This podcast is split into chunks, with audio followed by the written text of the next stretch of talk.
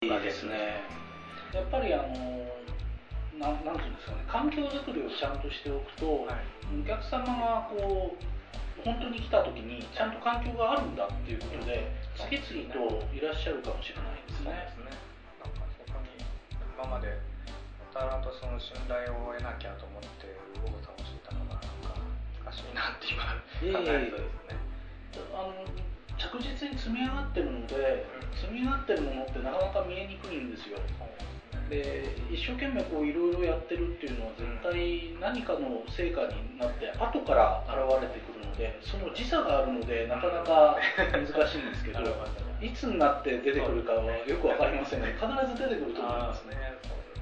えー、なんかそのどうしてもねなんかこうやっての待ってる方と出会えないとあの弱くなる時あってですね。そのがもう実績コンプレックスって僕の中でずっとそれがあって実績がないからかなとかですね。あ、うん、実績実績というかお客様がどうしても見つけられてないだけだと思うんですよね。あの結局お客様が見つけるようになってくると思うんですよ。このままいけば。うん。でそうした時に、はい、あのよそがもう参入できないんですよ。もうものすごくたくさんの人を巻き込んでるから新規参入しようとしたらそこから始めないといけないから、そういう意味ではものすごくこれからいいなと思いますね。あとたくさんの人をなるべく救いたいっていうお考えだと思うので、そこはやっぱりある程度収益がないとたくさん救えないなっていうところですよね。そうそうそうなんですよ。あのね儲けるの罪悪感だって感じてらっしゃる方多いんですけど、ね、儲けないとあの続けられないのと次頼もうとした時にそこの人がいなくなっちゃってるっていうのはお客様は一番困るんですよね。でそのためにはなんとか継続しないといけないはずなんですよ。そうですね。でそのためにはやっぱり収益がないと継続できないです そういう人がいいとか悪いとかよりもそのままあの収益を上げられなくて倒れてしまうとかえってたくさんのお客様を救えなくなってしまうので、そういうことを考えるとねやっぱり、ね、実際木村さんのそのあの2ヶ月経っても頭に残ってるってメールいただいた時に、その時にその例えばどういうところに可能性とかどういうところにその興味を持っていただいたか聞かせてもらっていいですか？もう全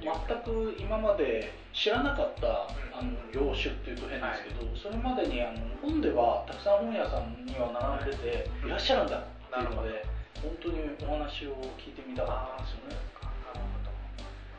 じゃあ本当でもどうなんでしょうかね。医療者がやってたりそのとアメリカじゃメーカーウィッシュって団体があってですね、うん、メーカーウィッシュでその死ぬ前にやりたいことを叶えてあげたり。それでメーカーウィッシュなんですねはい。それで結構その終末期関係は、まあ、宗教柄もあるのかもしれないですけどね。ああ宗教感もありますね、教会単位でその人のためにやってあげたりですね、はい、ありましたからね。僕はずっとその4年半アメリカ行って駐在してたんですね前の会社で。それでたま人だったんであのそのこのビジネスについて考えることも深めることできてです。ね、ようやくその、まあ、立ち上げてみたっていうんですけどやっぱその日本古来のもので日本人らしくてなんかあよかったねって言ってその日本人の死生観のもとその終末期を迎えられるっていうのをまず前提としてとかですね、ええ、いろいろ考え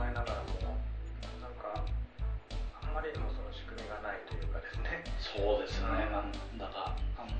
臭いものに蓋じゃないんですけど、死ぬことはそもそも考えないっていう風潮の方が多いですからね。あでもこの前台湾行ったら台湾人の方が「いや日本まだいいよ」ってうちなんていかに長く生きようかって考えるからねなんて言ってていかによくしよう死のうかって考える日本人はまだあのあだよなんて言っててそういうもんですか。死なないようにしようっていかに死なないようにしようかってそのそれこそ秦の始皇帝の時代からね不老不死を、はい、あれもそうあるのかねなんて話してたんですけどうん。やっぱりそのあよかったねって言ってそれでなんかそれこそ何が死ぬ前に支えになって、ええ、何どういうつながりでもって、うん。ね、それでお迎えに来てもらうっていうのはそのつながりとか支えとかっていうのを確認するためにも、えー、僕はそのあらかじめそのきっかけがあってですね、えー、そういう生前葬であったりすべきことの手続きであったりっていうのがあってほしいなと思うんですよね。いいと思いますね。素晴らしいですよ、ね。いやいやななんだか日本人の死生観かどうだかわからないんですけど、はい、死ぬっていうことはどういうことかって考えるとなんとなしに日本の場合には死んだ時点で完成なんだその人の人生が完成なんだ、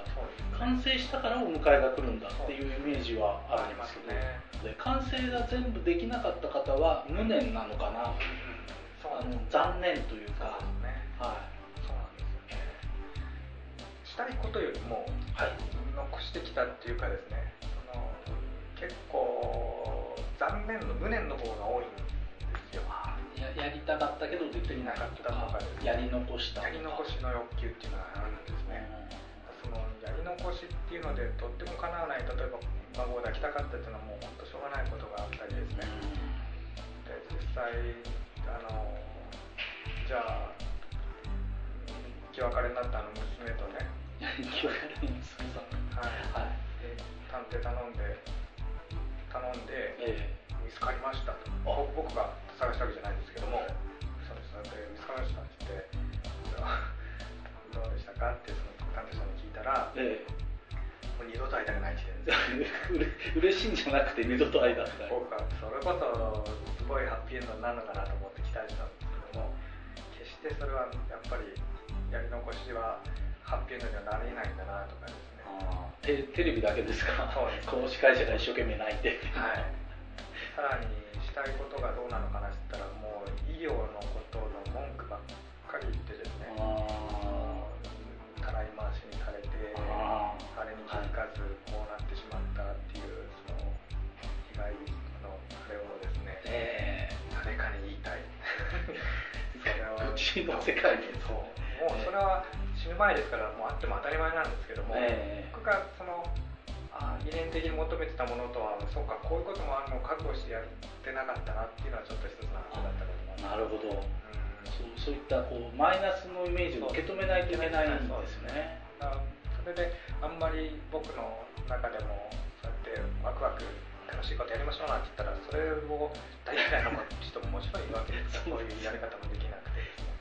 まあ別したわけでもないんですけどね、からでも面白いんだ、なんだっけな。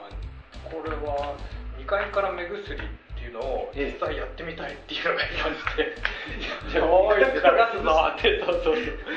それが死ぬ前ですかいやさ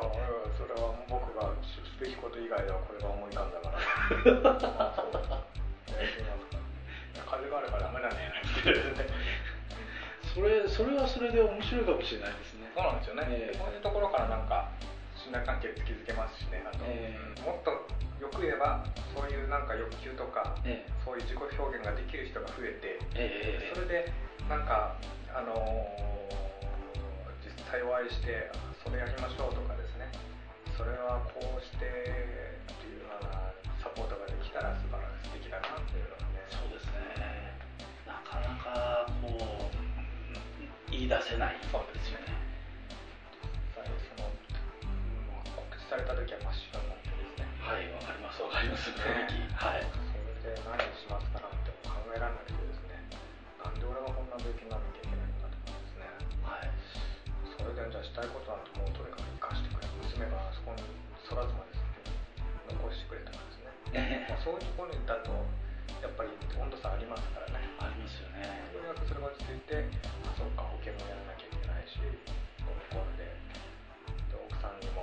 も僕が死ぬ前にしなきゃあの奥あの奥様にししてほしたいことないのって聞いてる旦那さんを見ましてですねああそっかそっかじゃあなんかまあそれはプライバシーっていうかあれなんて言えないんですけどね。いろいろやっぱり家族の抱えてるものとかですね、ええ、そういうのをあらかじめその死っていうあれがあるからこそあの表面化できて、はい、それで解決できたりすると、はい、意外とですね心豊かに安らかにいけると僕は信じたいんですね。全部吐き出すのが吐き出しちゃって。もう悪いことも全ていいこともですね、はい、そうした時にあもう